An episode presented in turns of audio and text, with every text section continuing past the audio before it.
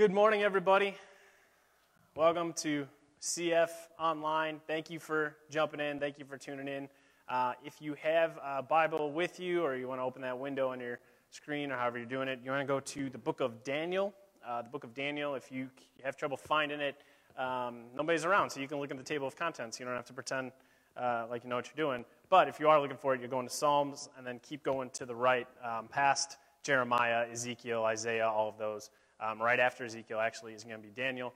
Uh, you might want to put a piece of paper, put a bookmark, something, dog ear, a page, because uh, we are going to be in the book of Daniel for a while um, over these next couple of weeks. So while you're turning there, I'd like to just thank everybody uh, for checking in and, and caring for one another. Um, I've heard lots of great stories and accounts of people um, just making sure everybody's doing okay, uh, that people are checking in on one another, um, sending texts and emails and calls and um, all of those things. So thank you. Thank you for caring. Thank you for making sure that even in the midst of this, while we're distant from one another, um, our community is still um, being strengthened and encouraged to keep doing that, keep checking on one another, keep calling, keep texting, keep showing up on Zoom prayer meetings and things like that.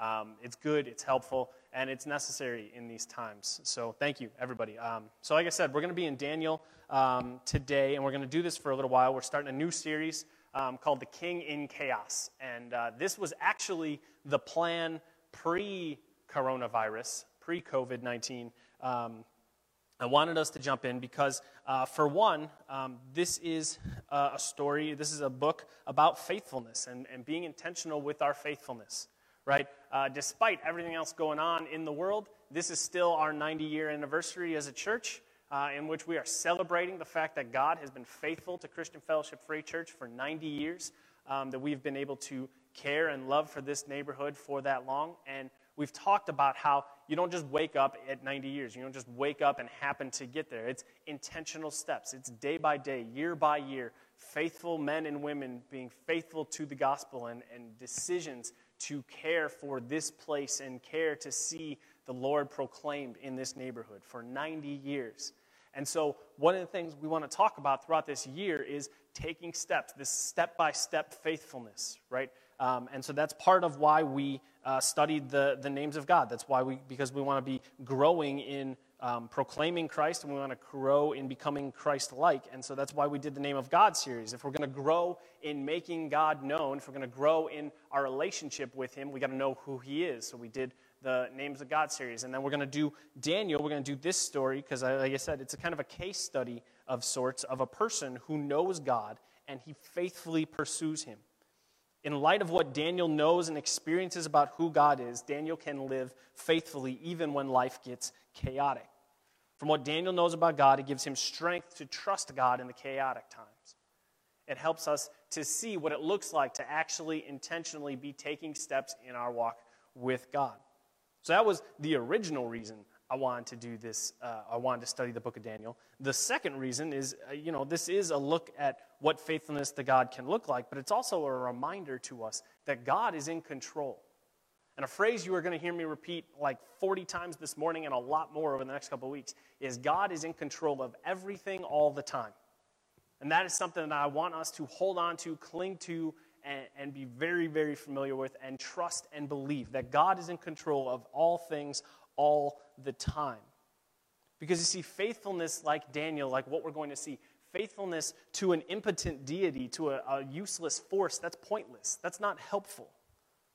Without God's control and power and influence, the story of Daniel really doesn't have anything, it doesn't really go anywhere. But we're going to see God continuously being in control, even when Daniel's entire world, entire uh, viewpoint gets flipped upside down. We see God is in control. And not only is God in control, but He is making things to happen, putting things in place for His glory. God is always in control, no matter what the situation, no matter what is going on. God is always taking care of everything all the time. So uh, that's where we're going to be this morning. We're going to be in Daniel 1. So I'm going to pray, and then we're going to uh, jump in uh, to Daniel 1. So please um, bow your heads and pray with me. Heavenly Father, we thank you for this morning. We thank you, uh, God, for the sunshine and, and the warmth. Um, God, we thank you that we can do this, that even uh, with everything going on in the world, we have the ability to even gather virtually, to connect on Zoom meetings, to uh, send texts and calls and emails, to be able to, to connect and, and stay connected to one another. God, it is from you that we receive um, not only the Holy Spirit, but your love and grace and hope. Lord, we ask that you would give us a renewed hunger and thirst for you, a deeper desire to know you more. Lord, that we ask that you would grant us health of body and mind and spirit, that we can love you with our whole strength and with glad hearts that we can live into the life you have provided for us and called us to live, and that we might live to glorify you. Lord, I pray that in this season, in this time, Lord, we ask for your mercy. We ask that you would put this virus to an end, that you would stop it in its tracks, that it would be done, that there would be uh, no more spread of it, that there would be mass healing around the world, that, uh, that you would move in such a way where there is no doubt that it is you on the move, Lord. We ask that you would um, stop this, um, that you would heal, that you would show yourself and just how much power you have, just your control uh, and your grace and your mercy in this. Lord, we pray for those who um, this time of stay at home orders and isolation and quarantines uh, is hard. Hard financially, hard uh, emotionally and mentally and spiritually and physically, Lord. We pray for those who, um, in the midst of this isolation, have uh, really wrestled and are wrestling with depression and struggling with uh, how to just get to the next day, Lord, we ask that you be you, that you be a comfort, that you be um, powerful and, and gentle and kind to them, that you would care for them, Lord. God, we ask for uh, the many people suffering in a variety of ways, from those who have been afflicted by this to those who have lost loved ones, to those who are, um, as I said, isolated, who have lost jobs. Lord, there is a lot of hurt and suffering in this world. Um, God, we ask that you move in this place that you move in your world, in your creation. And Lord, we ask that you would embolden the, the Christians in the world, that you would embolden your church, that you would give us opportunities, that you, have, uh, that you would give us the boldness to step into those opportunities, to be your hands and feet, to be the light of the world you have made us to be. We pray all of these things because of Jesus and in his name. Amen. Uh, we're going to read Daniel. Uh, I'm going to read a chunk, and then we are going to go back and talk about it. So, uh, starting in uh, Daniel 1, right at the beginning. In the third year of the reign of Jehoiakim, king of Judah, Nebuchadnezzar, king of Babylon, came to Jerusalem and besieged it. And the Lord gave Jehoiakim, king of Judah, into his hand, with some of the vessels of the house of God, and he brought them to the land of Shinar, to the house of his God, and placed the vessels in the treasury of his God.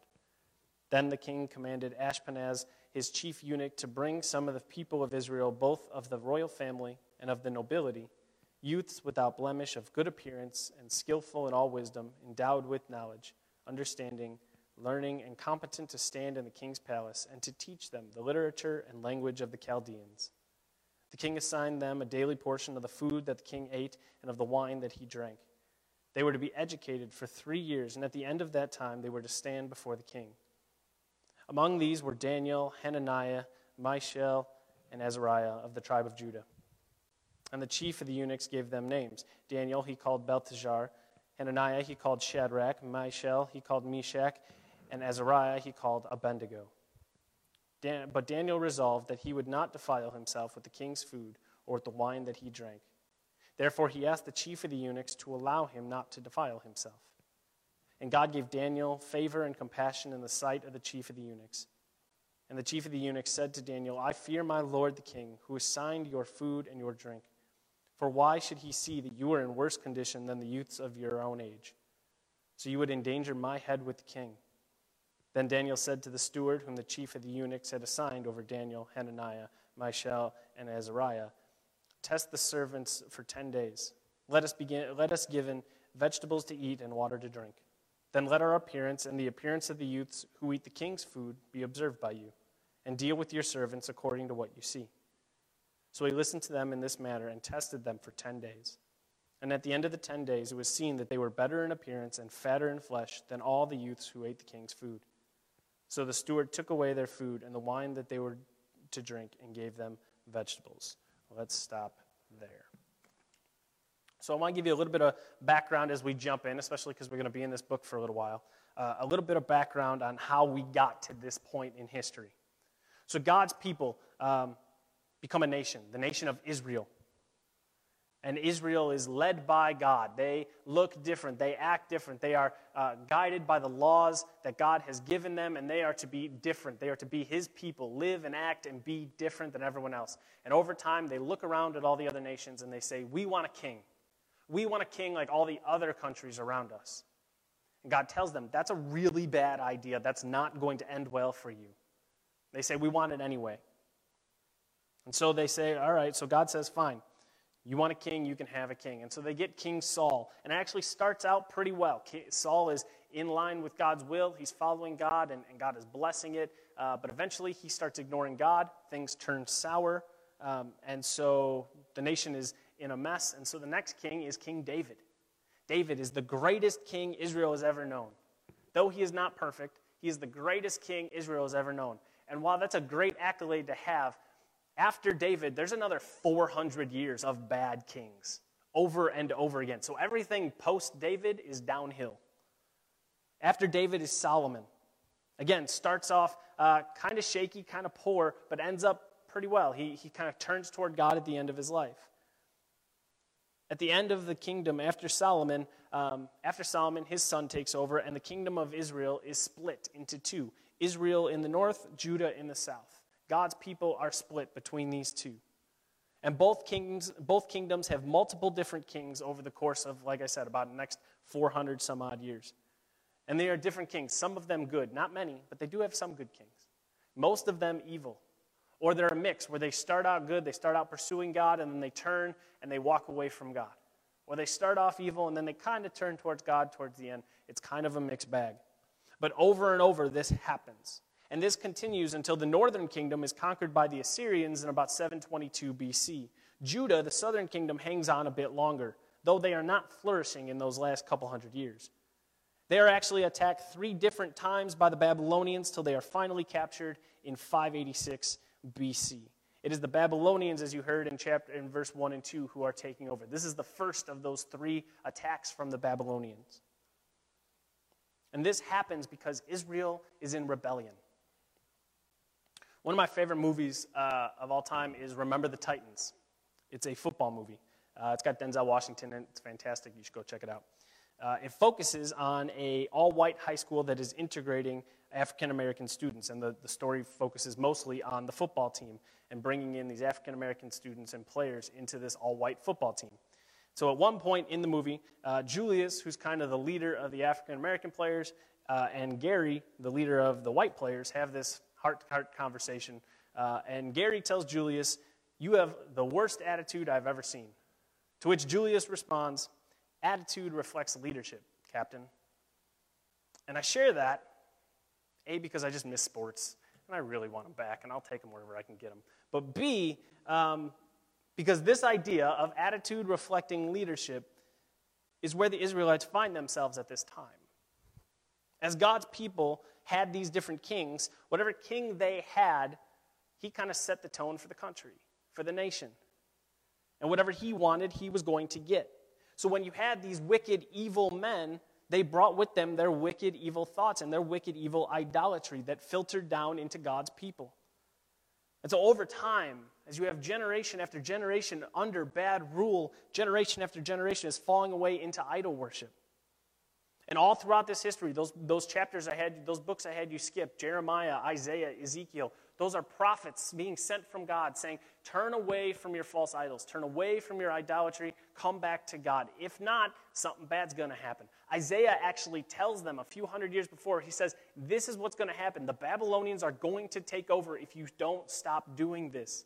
They're going to take the, the artifacts, they're going to take the things from the temple, and they're going to put them in the house of worship of an idol these things are going to happen and they come true. Isaiah's prophecies actually come true here, the time of Daniel. Over and over, the prophets are sent, and sometimes for a little while, Israel would turn away. They would repent and they would go back toward God for a season, and then they would eventually fall into their old habits again. And sometimes they just ignore the prophet, and sometimes they just kill him. But what we see happen here is God's people in rebellion. And that brings us to our book this morning. As I said, Babylon attacks the southern kingdom three different times. This is the first of those three. And verses 1 and 2, you kind of get two different views of the same account. The first is kind of history's take, right? In the third year of the reign of Jehoiakim, king of Judah, Nebuchadnezzar, king of Babylon, came to Jerusalem and besieged it. That's just the facts. There it is. But then verse 2 says, And the Lord gave Jehoiakim, king of Judah, into his hand with some of the vessels of the house of God, and he brought them to the land of Shinar, to the house of his God, and placed the vessels in the treasury of his God. This is the first of the three attacks, and just so we're all clear, Jehoiakim lands in that evil king category. He's wicked the whole way through. Nebuchadnezzar, the king of Babylon, is just, if not worse, than Jehoiakim.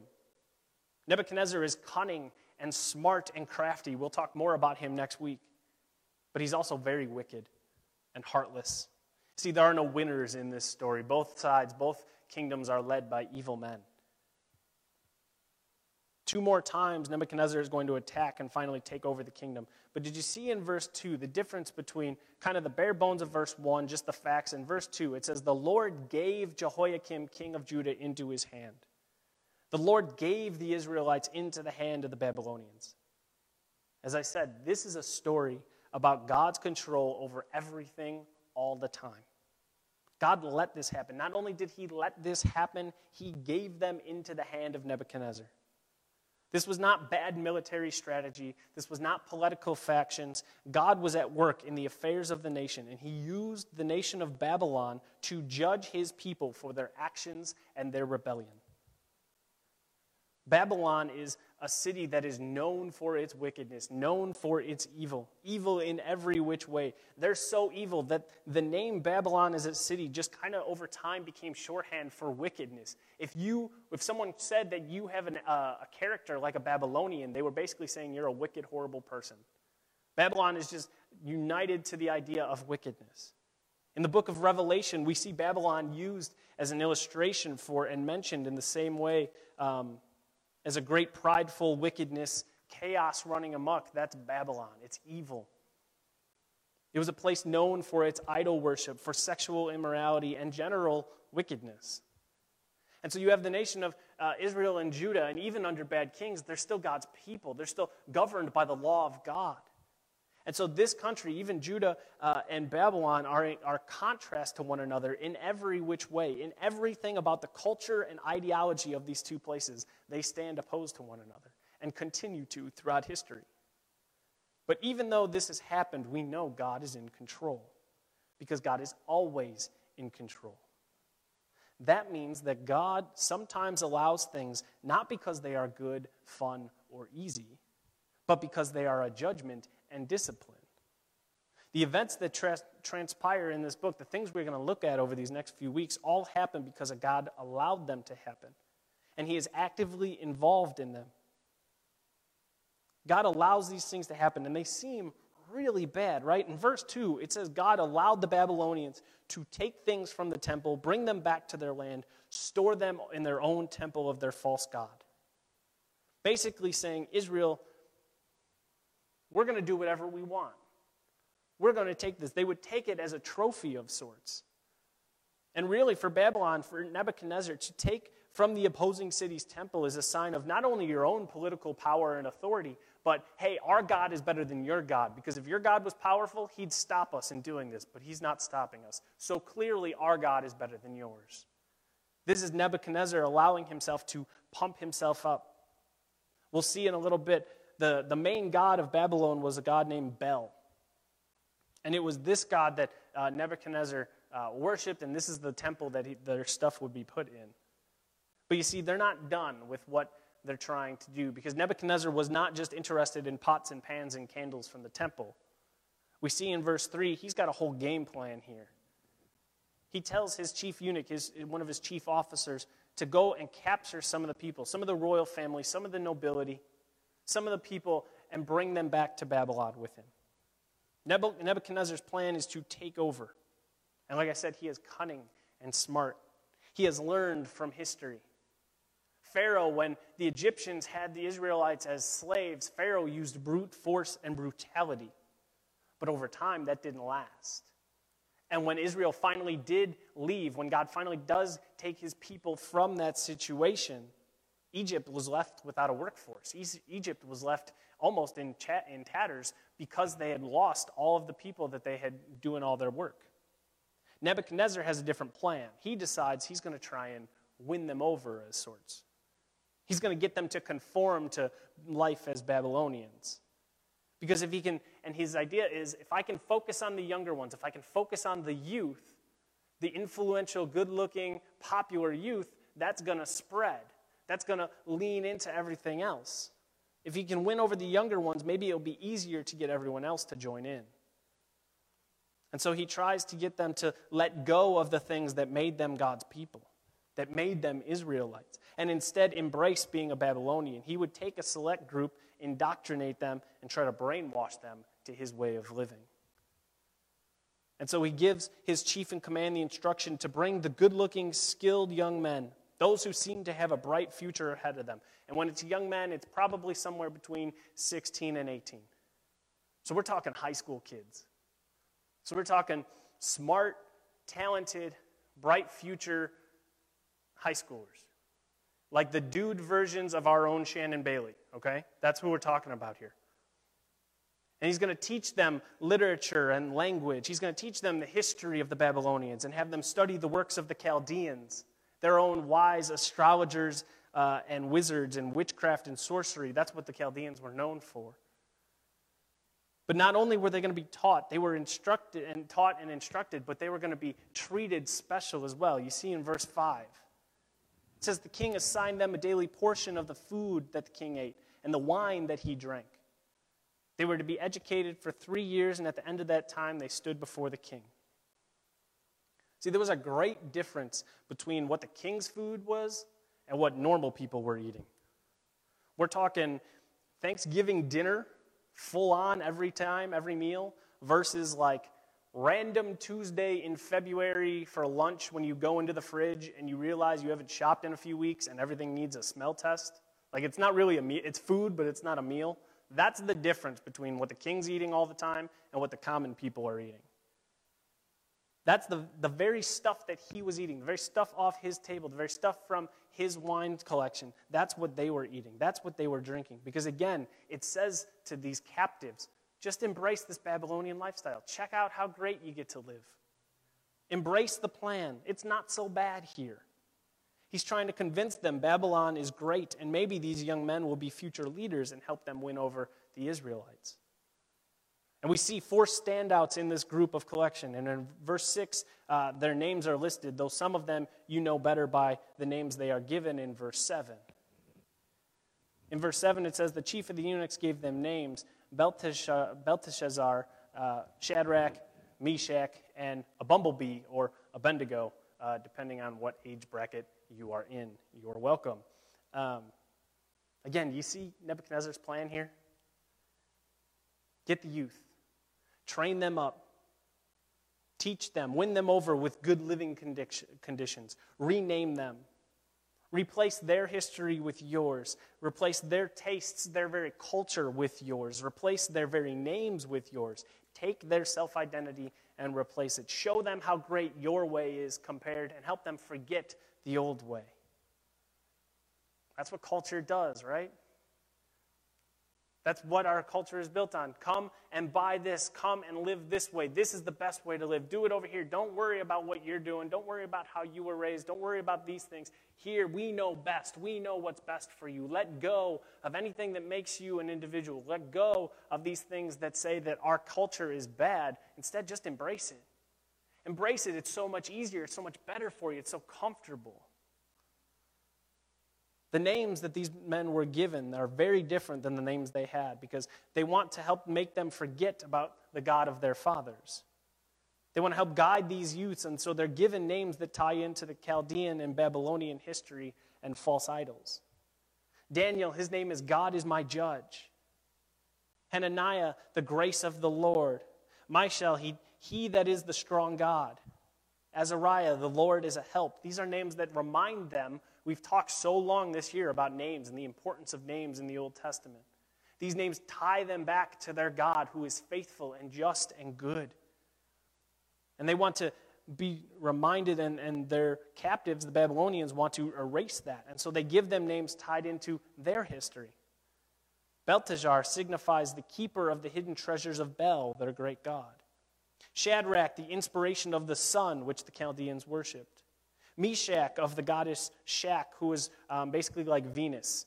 Um, Abednego, the servant of the shining fire, which they also served and worshiped fire.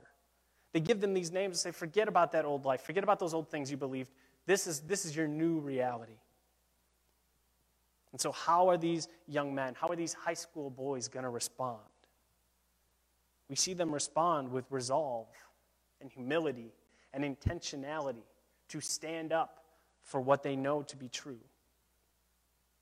Right in verse 8, we see, But Daniel resolved that he would not defile himself with the king's food or with the wine that he drank. Therefore, he asked the chief of the eunuchs to allow him not to defile himself. That word resolve is to plant, to stand firm, not move, decided within his heart he would be steadfast. He did not want to defile himself. Again, stain, pollute himself. His refusal to eat the king's food was not a political stand or just out of disrespect. This was a deep seated, deeply spiritually rooted issue for Daniel. And he refuses probably for a mix of a lot of different reasons. For one, the food that the king's eating is probably not kosher, right? Daniel and his guys are, are Israelites. They're holding to Jewish food laws. It's probably not kosher. There's a good chance the food was sacrificed to idols. Again, big no no. But also to eat with someone, to share a meal with someone, was to embrace and engage that culture on a deeper level. It was to embrace and engage and really accept what that person was all about. To sit at a table, to share in this meal with someone was to really show peace and shalom and to uh, accept, like I said, what that person's uh, views and culture is all about. But David had resolved not to do this. See, this was not a fleeting, spontaneous decision. This is an intentional choice.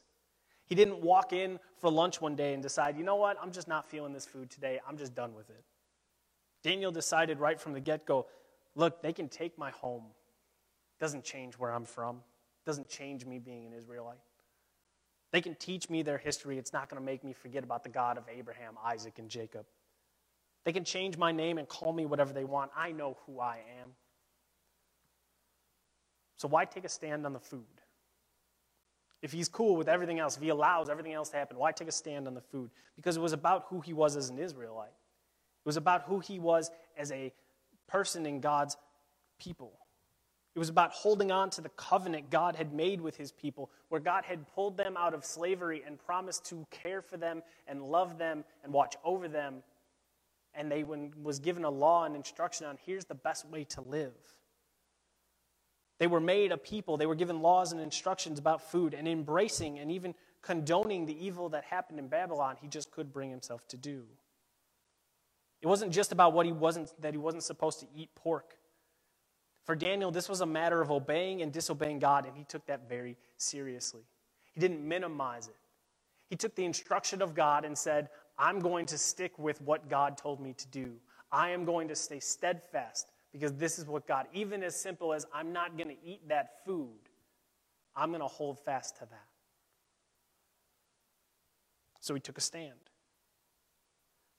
For Daniel, at some point, you see, just because you learn the history, just because you take on their name, it doesn't make you a Babylonian. He was not going to embrace the culture. If I move to Canada and I learn the history and I take a sweet Canadian nickname, but I don't play hockey, that's not me fully embracing the culture. I'm always going to be an outsider. Daniel refused to fully embrace the culture. He knew something had to be different because if it wasn't, maybe Nebuchadnezzar's plan would have worked. Daniel might have said, It's not so bad. It is kind of nice, right? You get a taste for the finer things in life. It's hard to go back to regular food, it's hard to go back to regular living. And that's kind of how it happens with us too, right? It's kind of happen, happens with sin. You take a little bite, You take a little step. You, you let a little bit in. You let a little bit of darkness in. It's okay if I watch this movie. It's okay if I watch that show. It's okay if I listen to this music. It's all right if I'm in this situation because it's just one isolated time. It's just a little bit. I'm still in control.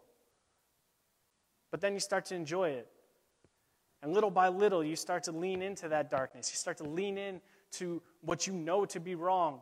And over time, you become callous you become hard hearted and you start to ignore the Holy Spirit in you. You start to ignore the will of God in you and pursue your own life.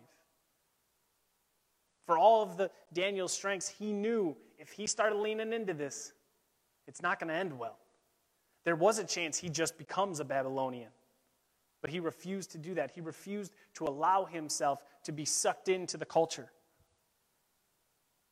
Daniel doesn't even give himself the opportunity to fall into that trap. He was not going to allow himself to let the culture dictate who he was and how he was going to live. He was going to stand counter to the culture.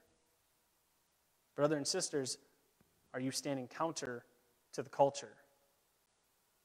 The Bible is very clear this is not our home. 1 Peter 2:11 says, "Beloved, I urge you as sojourners and exiles to abstain from the passions of the flesh, which wage war against your soul." Another translation of that is, "I urge you as travelers and aliens, as foreigners in this place, do not embrace it." Romans 12:2 Paul tells us, "Do not be conformed to this world, but be transformed by the renewal of your mind, that by testing you may discern what the will of God is, what is good and acceptable and perfect." He tells the Philippians in chapter 3, verse 20, But our citizenship is in heaven, and from it we await a Savior, the Lord Jesus Christ. He tells the Corinthians in 2 Corinthians 10:5, you are to take every thought captive to obey Christ. Does this actually happen for you? Is that you, especially now? In this time of isolation and social distancing, what are you putting into your body? What are you putting into your mind, your very soul? Is it building you up? Is it nourishing you? Or is it just passing the time and running out the clock? What are you watching? What are you reading? What are you listening to? What are you consuming all of the time? How, and then how are you responding to those things? If you are a Christian, if you have put your faith in the life, death, burial, and resurrection of Jesus for the forgiveness of your sins, you claim to be a Christian, you believe that God is who he says he is, that he is the king in the chaos, that he is in control of all things all the time. If you truly believe, like Paul says in Romans 8, that we know that for those who love God, all things work together for good, for those who are called according to his purpose. If you believe all of that to be true, do you live and look any different than your neighbor, friend, brother, sister, coworker who doesn't know Jesus? Is the way that you are doing this social distancing, isolation, stay at home order any different than a person who isn't a Christian? And if it hasn't, if it isn't, maybe it's time to pick up some of Daniel's resolve and make some changes, some intentional, direct changes, to stop making excuses as to why it's okay that you do this just a little bit and maybe get rid of some of that spiritual garbage you've been putting in your body and get on a little bit healthier diet. Maybe it's time for some intentional change. See, Daniel didn't just make decisions and changes and avoid these things, though. He didn't just make a stand and make a big fight about it. He did so with humility, he did so humbly. Right? Look at verse 8.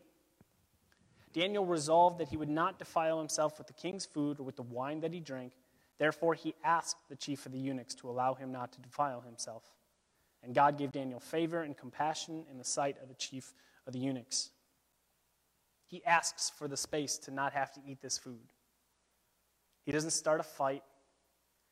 He doesn't try and insult the king or the, the leaders. He asks. He used humility because Daniel knew his place. He's a captive. No matter how nice they treat him, no matter what they call him and what they were training him to be, he's still just a captive. He's still subject to the law.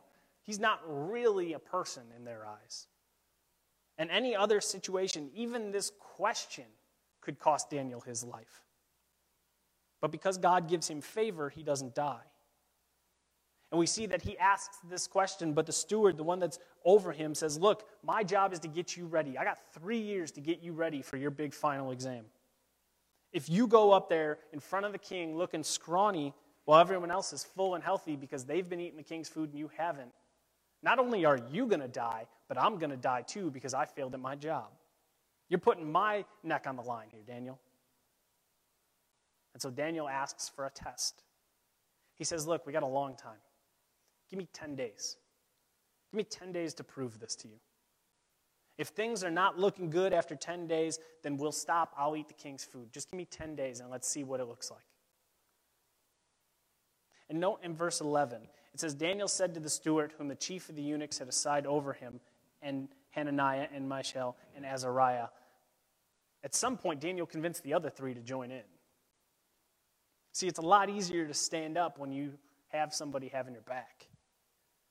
And that's the beauty of church, that's the beauty of community.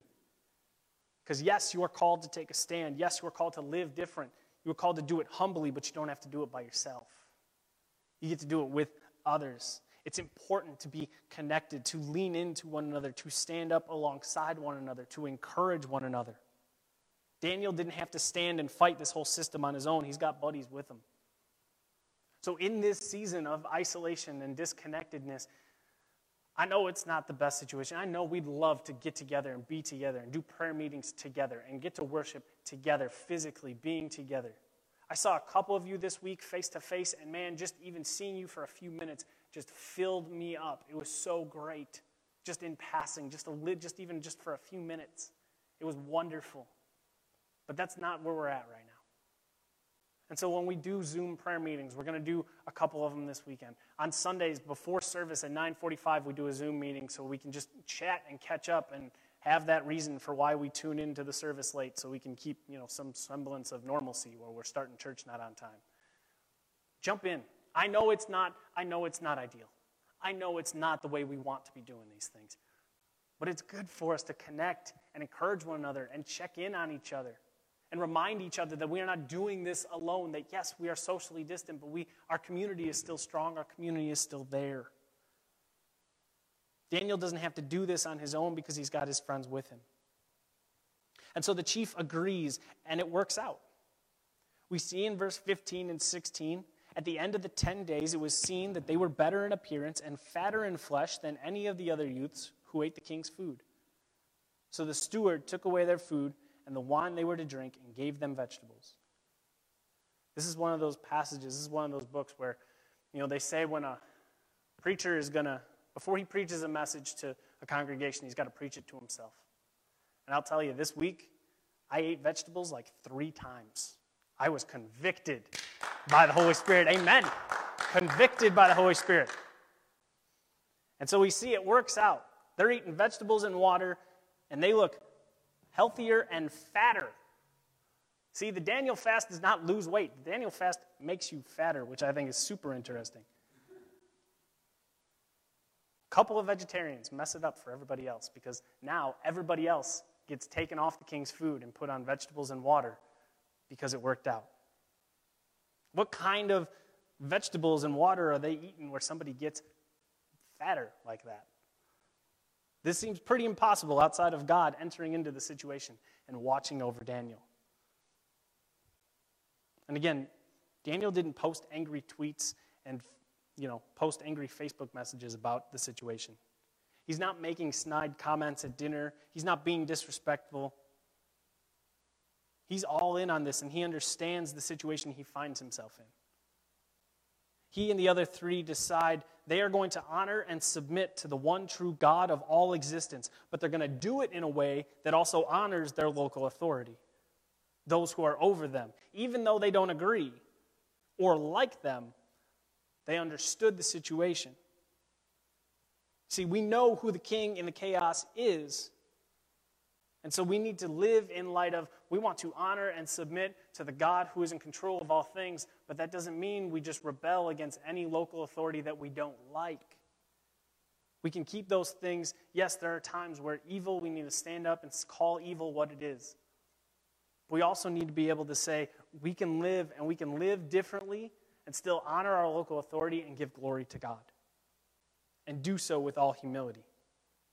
And as time goes on, we see the, we see them grow. Pick it up in verse 17. As for these four youths, God gave them learning and skill in all literature and wisdom. And Daniel had understanding in all visions and dreams. At the end of the time, when the king had commanded that they should be brought in, the chief of the eunuchs brought them in before Nebuchadnezzar. And the king spoke with them. And among all of them, none was found like Daniel, Hananiah, Mishael, and Azariah. Therefore, they stood before the king. And in every matter of wisdom and understanding about which the king inquired of them, he found them ten times better than all the magicians and enchanters that were in all of the kingdom. And Daniel was there until the first year of King Cyrus. After three years, they get their big final exam, and no one stands out like these four. They are 10 times greater than anyone else. They are the cream of the crop.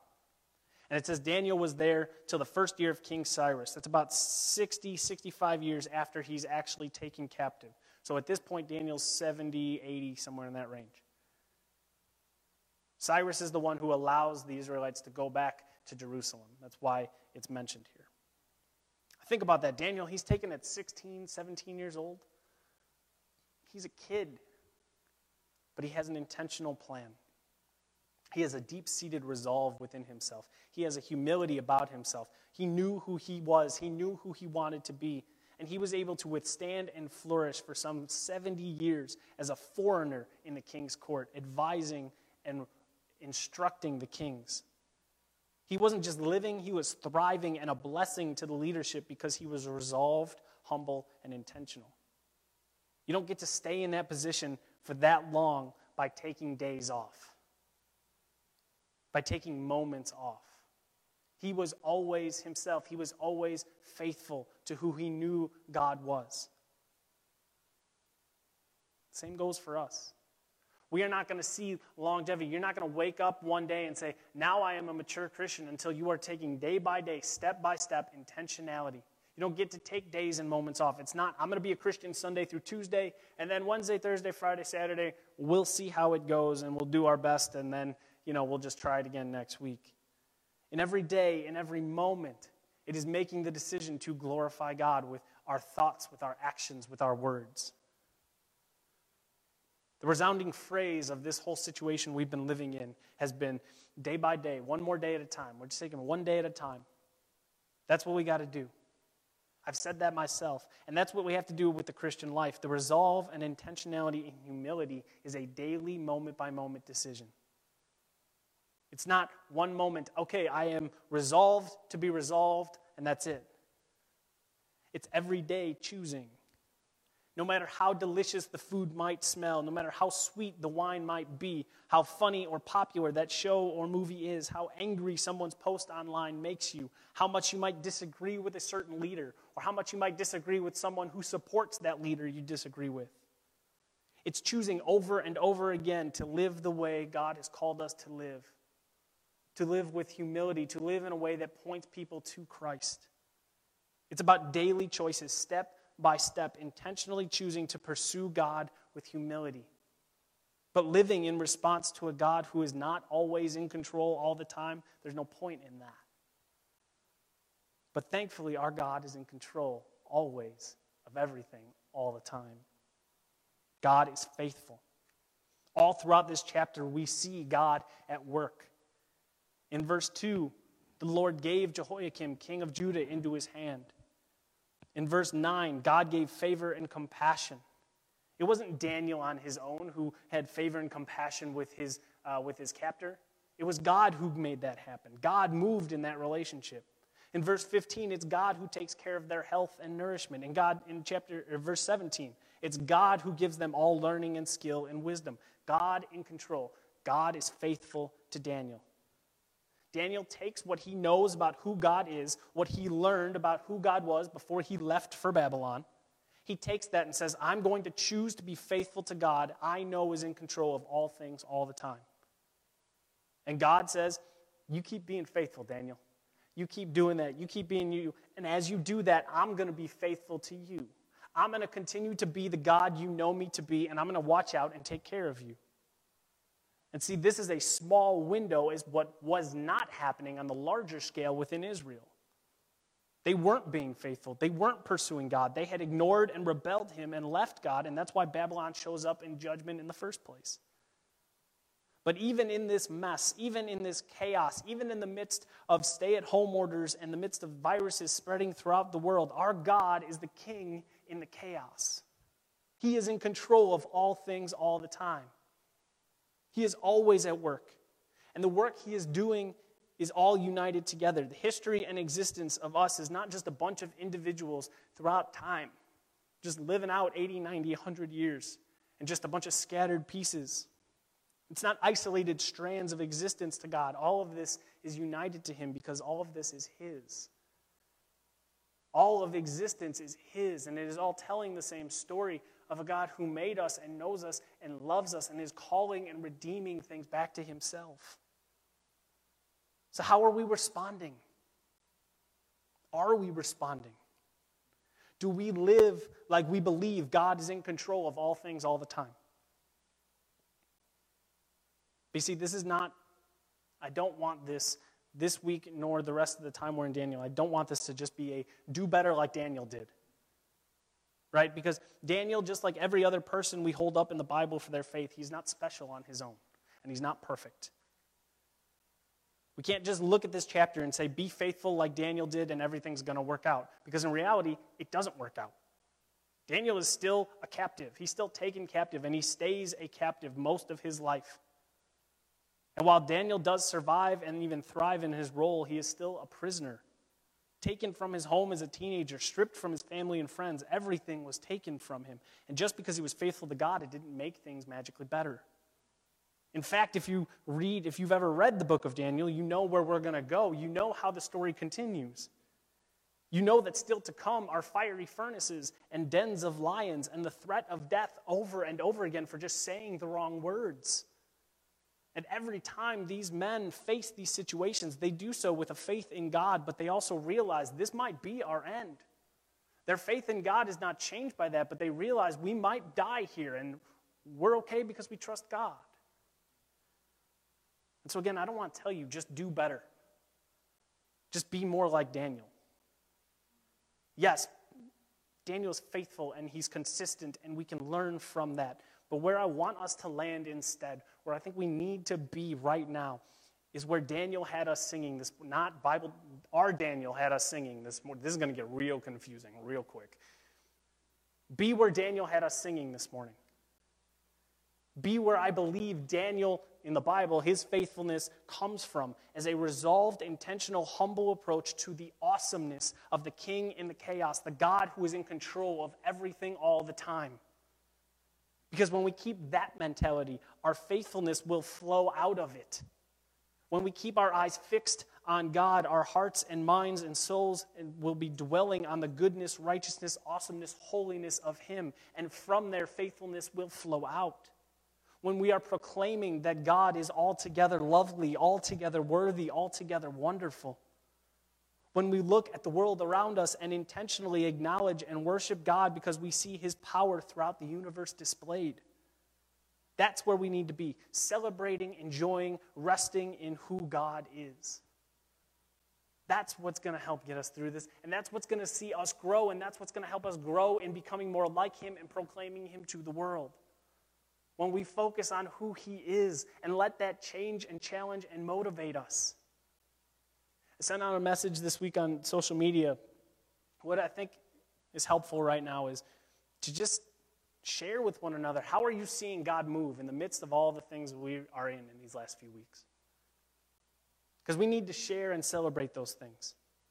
How are you seeing God provide? How are you seeing God comfort? How are you seeing just God show up in your midst? Post a video on social media. Send me an email. I'll post something for you. I'll write something up for you. Let's share these stories with one another. Let's share how we're seeing God show up and remind the world He is in control of all things all the time because He is in control of all things all the time. We need to share and proclaim that to one another, to remind and inspire us to rest and dwell in the faithfulness of our God, the King in all of the chaos. Let's pray.